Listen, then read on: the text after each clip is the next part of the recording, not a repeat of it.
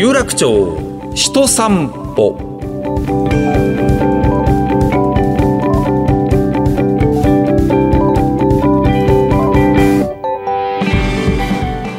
ラジオパーソナリティの上柳正彦です。ポッドキャストでお送りしている有楽町人散歩。このプログラム、東京有楽町で働く方、生活をされる方をゲストにお迎えいたしまして、有楽町について語っていただくとともに、この街で生きる人々が思う豊かさについて伺っております。今回はですね、有楽町に最近お店をオープンしたソックス専門メーカー、靴下の専門メーカー、グレン・クライドの代表取締役の橋本光さんでございます。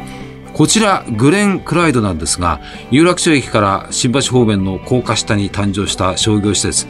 えー、この話、ポッドキャストでもいろいろ伺いましたが、日比谷奥路地に入ってるんですね。私もオープンの日に伺いまして、あ、飲食店だけじゃなくて、え、こんなお店もあるんだ、あんなお店もあるんだと思って、カラフルなお店がありましたね。これなんだろうと思ったら、お、靴下ソックスだという、ええー、と思ったんですが、そしてですね、えー、実は以前10月5日に配信になりました、この番組にお越しいただいた、そう、JR 有楽町駅の富塚幸雄駅長。まあ、いい方でしたね。素敵な方でしたね。この富塚駅長がですね、えー、お気に入りの店が、あの、実は奥路地にあるんだよということで、穴の開いた靴下の交換が永久に無料だという、そういうサービスの靴下屋さん、グレンクライドっていうのがあるんですよと伺って、これはぜひお店のことを伺いたいと思ってお越しいただきました。なんでこのようなサービスができるのか。えー、そして、えーあの、あなたが履いているあの靴下も、この方がもともと考えたというものらしいです。はい、ソックス専門メーカー、グレン・クライドの橋本光さんのご登場です。有楽町人散歩上柳正彦がお送りしている有楽町人散歩。今日のお客様です。ソックス専門メーカー、グレン・クライド代表取締役、橋本光さんです。はじめましてよろしくお願いします。はじめまして、こんにちは。よろしくお願いします。えー、これ始まる前にちょっと橋本さんにお話を伺ったんですが、はいまあ、なんて言うんでしょう。大成功して、その後にちょっとやっぱ大変なことになり、えー、そして競争しないで負けないようにするにはどうすればいいのかというのを考えて考えてまた新たなことを考えているという、はい、もうあの、半沢直樹とかですね、下町ロケットの池井戸潤さんが聞いたら絶対小説にするだろうな、みたいなね。そういう方でございますよ。よろしくお願いいたします。はい、よろしくお願いします。えー、JR の有楽町駅の富塚駅長がもう本当おすすめということでね、はい、このグレンクライド。はい、はい。穴が開いても永久交換保証の靴下屋さん、ソックス屋さんが入ってるんですよということで、これちょっとご説明いただきますか？はい。まあ、あのー、この靴下は糸が特徴でして、はい。えー、よく皆さん、カバンなんかでも使ってると思うんですが、コーディラっていうアメリカで開発された、えー、あの、強度のあるナイロンがあるんです。はい。はい、それと、えー、コットンを60%と、えー、コーデュラナイロン40%混ぜた糸を使ってるんですけども、そもそもその糸が丈夫っていうのが、まず一つのポイント。はい。それと、まあいろいろ研究して、うん、えー、さらに穴が開かないようなこう編み方とか、うん、えー、そういう補強をして、うん、えー、やっと製品になってお届けしてるって感じになりますね。うん、あの、大体普通の靴下っていうのはね、えー、医療量販店などで3足1000円ぐらいで売っていて、はい、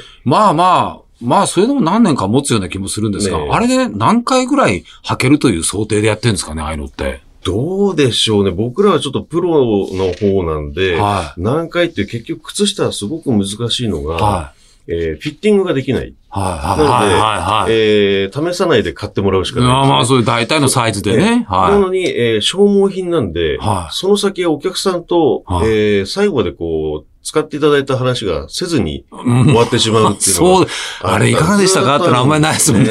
で、まあ、それもあり、はい、えー、で、まあ、ただちょっと、よくある公的機関で摩耗テストっていうのがあるんですよ。ありますね。例えば、はい、ドアの開閉だと、もう機械的に何回も開け閉めして、はい、何万回行きましたとかってね、ありますよね。それと同じように、金属のブレードでずっと擦っていくテストがあるんですけど、まあ、たまたまですけど、ちょっと僕が、まあ、あの、一般的に皆さん買ってるのかなって思うような、ええ。ー、よく売れてる靴下他社の方なんですけど、えー、えー、買買わせていただいて、検査をしたら1300何十回ぐらい。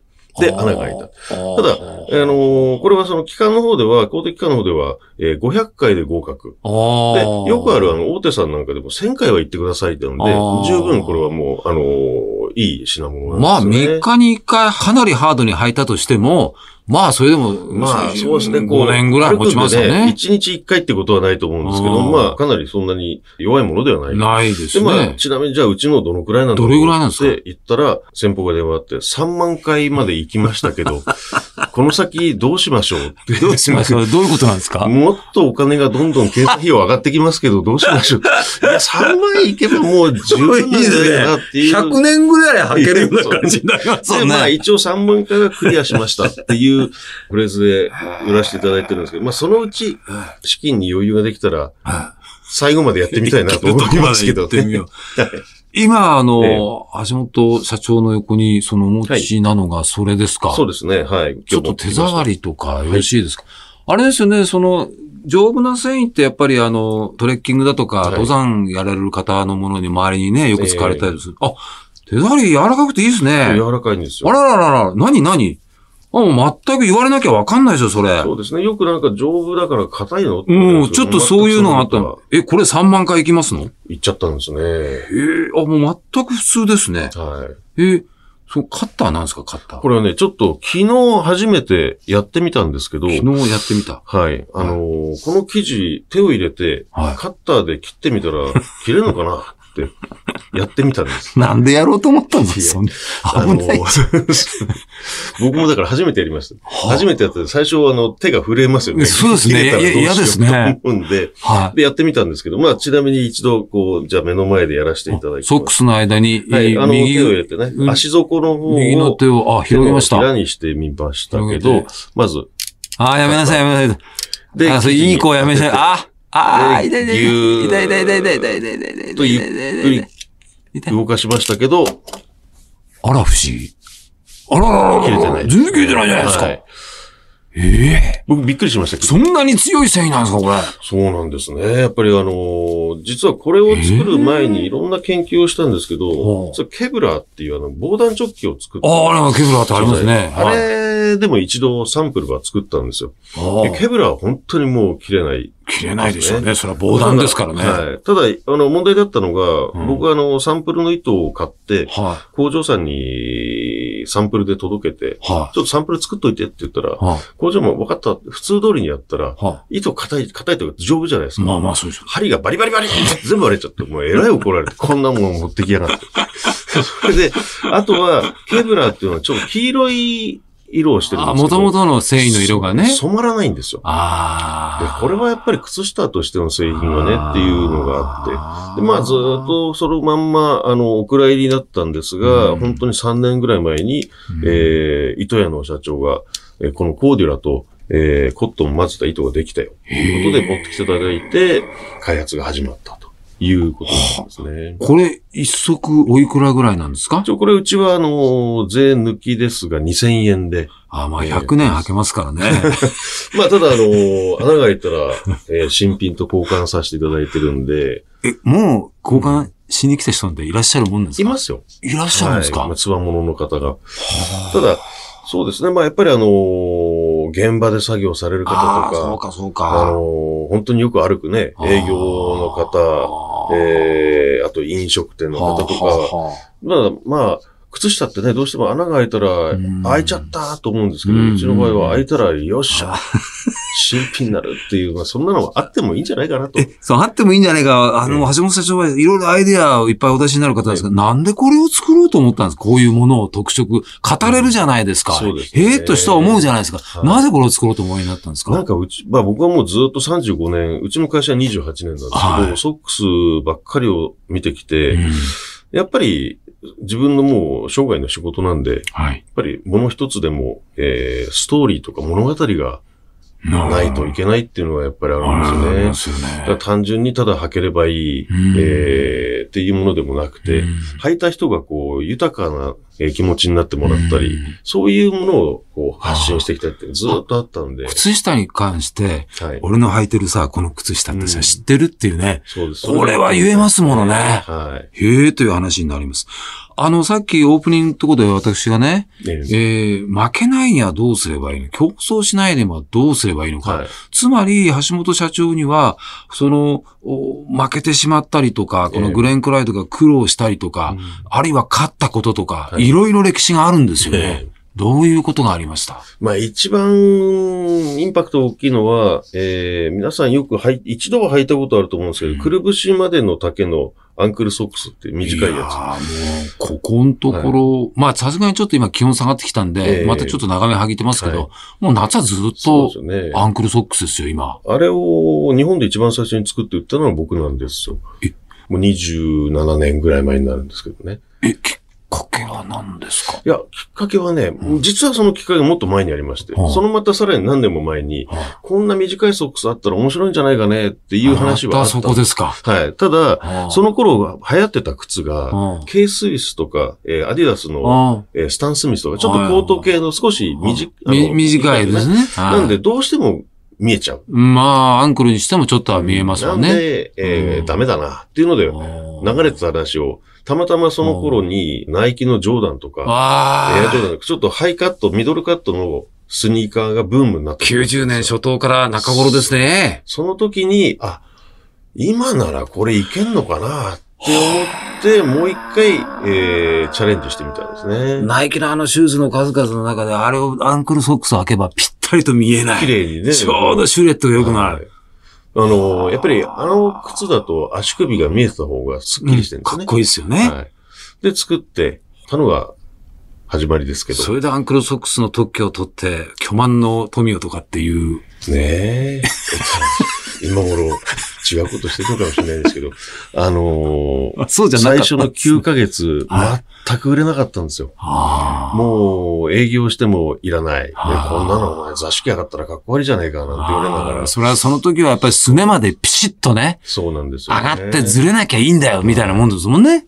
もう、まあ、ただ、えー、作ってしまったんで、まあ、その頃、あの、まだね、26、7の若造がこんなにやりたいなんていうもんだから、えー、工場も、だったらこのぐらいだってんでね、結構な量を作ってしまった。まあ、一生懸命売りに行くんですけど、全く売れないんで、それだけ売れないとね、特許取りたいっていう欲もなくなってくるんですね。とにかく目の前のものを何とか減らさなきゃっていう。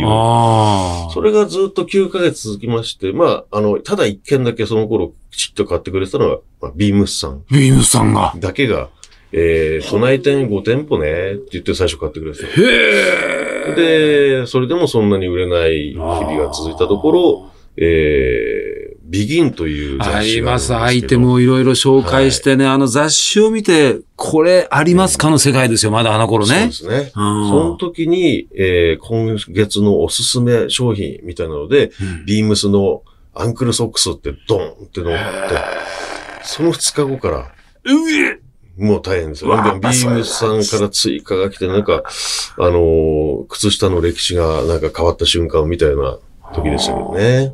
まあ普通だったらそれでもういいじゃないですかというか。ええどその予定だったんですよ。で、あのー、まあまあ、当然ですけど、うん、少し儲かったよかったなと。ところが、これは売れるんだって皆さんが分かった瞬間、はい、それは中国あたりからコンテナで安いものがどかー入ってくる。ねそれはあちらはもう知的財産とか何もないですからね。弾き飛ばされました。あ、そうそれで、なんか、パイオニアかなと思って仕事をしてたけども、うん、いや、現実弾き飛ばされた時に、うんうん、ああ、俺って競争に弱い人間なんだなって思ったんで、そっからもう二十何年間はなるべく人と競争しないものづくり、競争しないマーケットづくり、そればっかりをずっと繰り返して、やっと今、なんとなく形になってきたっていう感じですね。まだまだこれからです。いやー、ものは考えようですよね。うん、なんとかして相手を打ち負かし、乗り越えて、ということじゃなくて、いないところで競争しなければ必ず勝つよっていう。まあ、必ずとも言えないですが、これあの、外れるときもあるんですけど、ね、まあまあまあそうですね。まあでも、なんか簡単にニッチってはよく言いますけど、でも実際本当にそこだけをずっと行くと、根性と、うん、えーまあそういうね、うん、生命力が必要になってくるんで、うん、なかなかまあ、あの、大変でしたけどね。いや、いいお話な。テレビ東京の企業のリーダーをお迎えしてる、お送りする番組みたいになってますけども。いや、いや、そんなことないです。まだ、あの、これからですから。いやいや。いや、でもね、もともとその、ご両親が靴下とかそういうところのね、業界の方でもなく、本当に自分が一番最初に、さっきね、打ち合わせの時伺ったらアパレルで飛び込んで、物を売ってたんだけども、ちょっと違うってんで何かやりたいって、靴下の人に声かけられてっていうところで。そうですね。そこで拾っていただいて、たまたま靴下触って、もうそこから35年っていう人たちですけど、まあ今回はその日比谷のね、日比谷奥路地というところでグレンクライドソックス東京というのをね、はい、お店をね、出してらっしゃるわけですが、えっ、ー、と、もともとあそこですよね。あの、高架下の秋葉原の。そうです、そうです。2.54まで、あ、そうそうそうそう。あそこも面白いとこですよね。えー、あそこで今ちょうどもうすぐ4年近くになるんですけど、やってまして。で、まあ、あの、非常に1年後ぐらいからはやっぱり顧客もついて、まあ、評判はまあまあ得て。場所としても面白いとこですからね。そうですね。あの、あそこの施設はもう日本製のもの以外売っちゃいけないああ、そうですね。のコンセプトなので。そうです、そうです。やっぱりそういうのが好きな方は非常に多いですね。ああ、なるほど。で、今回、その日比谷の黒字に、こう、お店を出したらなんかこう、ご縁があったりとか、ここだなというなんかあったんですか？そう、もう本当にあの、こっちの開発が、やるよって聞いたときに、縁もあって、でも、あの、非常にこう、スタートから参加させていただくっていうのはすごく面白いですね。あの、何もないところから自分の店が出来上がってっていう形なので、ワクワクしてます。まあ非常にあの、空間としても、なんかこんなところがここにあったのかっていうね、たどり着いて、あそこ入ってった時のあの、ええー、っていう感じがね、たまらない魅力がありますんでね。そうですね。なんかあの、110年前のレンガのアーチが残ってるんで、そうそう。よくある新しい施設と違って、ちょっと景色がね、うん、あの、違った景色があって、僕は好きですね。そうですね。なんとも言えず居心地のいい空間だなというふうに思いました。あの、もともと大生まれは東京の方なんですよね、ね橋本社長は、はい。どちらだったんですか、生まれはね、ええー、まあ育ったのはどっちかというと、日野とか八王子とか、とかの方が。はあはあ、で、あとは、でも、残り半分はずっと、えー、千駄木。ああ、そうですか。その界隈に暮らす人たちにとって、有楽町ってのはどんな感じだったですかね、有楽町はね、はい、僕らはどちらかというと、一番多いのは、まず、あの、パスポートを作りに。交通会館ですね。交通会館。はいはい、ただ、その後、だんだん、えー、ルミネができて、バレイができて、えーえー、でだんだんこう、女性がね、集まるっていうエリアなんですけど、僕がずっと感じてるのは、有楽町って、ほぼほぼあまり人住んでないですよね。まあ、ほとんどね。なのに、なんか生活習がするっていう、ちょっと銀座とか、あの、とはちょっと違う、えー、感じをずっと得てますけど、だからいろんなものが、新しいものができてくるんだけども、なんかその生活の匂いを感じれる、えー都会のど真ん中っていうイメージがありますけどね。それ、なんかやっぱり有楽町の一つの豊かさというか、他にあんまりない感じではありますよね、確かにね、うん、そうですね。本当に銀座と一本しか変わんないに、いる人たちが全然また違う感じですね。そうですね。はあ。いやー、でも、グレン・クライドの代表取締役の橋本光社長の人生、これまだまだね、まだ他にもいろいろあったと思いますし、うまくいったもの、いかないもの、いろいろあると思うんですけど、ぜひ、池戸淳さんに。いや、とんでもないですよ。このストーリーを書いていただきたいですね。それはあの、本当にね、工場さんとか、うちのスタッフとか皆さんにこう、愛されて、やっと今、ここまでなんで、これからもまたやっぱり裏切らないように、お客さんをやっぱり喜ばしたいっていうのが一番ですからね。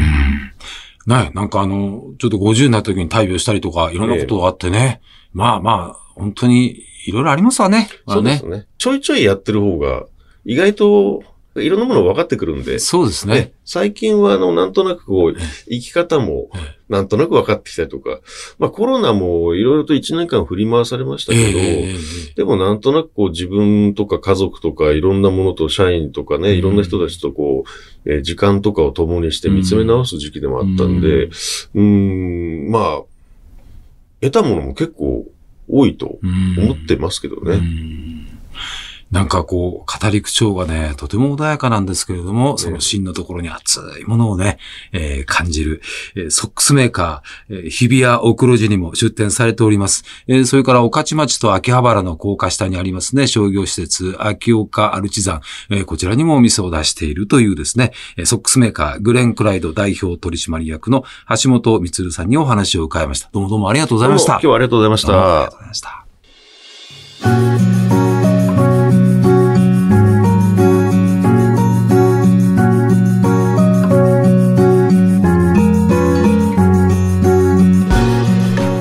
有楽町から新橋までに向かうガード下に誕生した商業施設、日比谷奥路寺グレンクライドソックス東京、えー、こちらのですね、橋本光社長にお越しいただいたんですが、もう一つだけ面白いソックスを持ってきていただきました。ちょっと出てもらいましょう。橋本社長。これなんかビヨビヨ出ますが、これどういうあこれはねうちのブランドリラックスっていうブランドなんですけども、はいはい、とにかくよく伸びる。よく伸びるなこれ。でソフトなんですけど、はい、伸びる分サイズがねメンズレディース、はい、フリーサイズっていう。あのー、贈り物なんかの時期になると相手のサイズ気にしないんでいいんで。いいですね。ねえ可愛い色合いですしね、ええー、赤にかかとのところ、つま先がですね、ちょっとこうグレーに茶色が入ってる感じの色が違っていて、おお、本当だ !22.5 センチから27センチまで。そうそうこれいいプレゼントなるな、これ。そうですね。ねあ、今教えていただきました。えー、よく伸びます男女兼用でございます。いろんなものをまだアイディアでいっぱい出していらっしゃると思いますので、ぜひ日比谷お黒字のグレンクライドソックスお尋ねくださいませ。さあ、そしてこのプログラムのメインプロジェクト、有楽町歌作り計画ですね。有楽町の新しいテーマソング作ろうじゃないかということで、いっぱいいただきました。5曲まで絞られております。え今月最終審査を行いまして、今年12月にいよいよ楽曲リリースですね。進捗状況はこの公式ホームページでも、えご覧になっていただきます。日本放送のホームページのバナーからも、えー、リンクしております。有楽町歌作り計画でございます。ということで、お時間です。次はどなたのどんなお話が伺えるでしょうか。お相手、ここまで上柳正彦でした。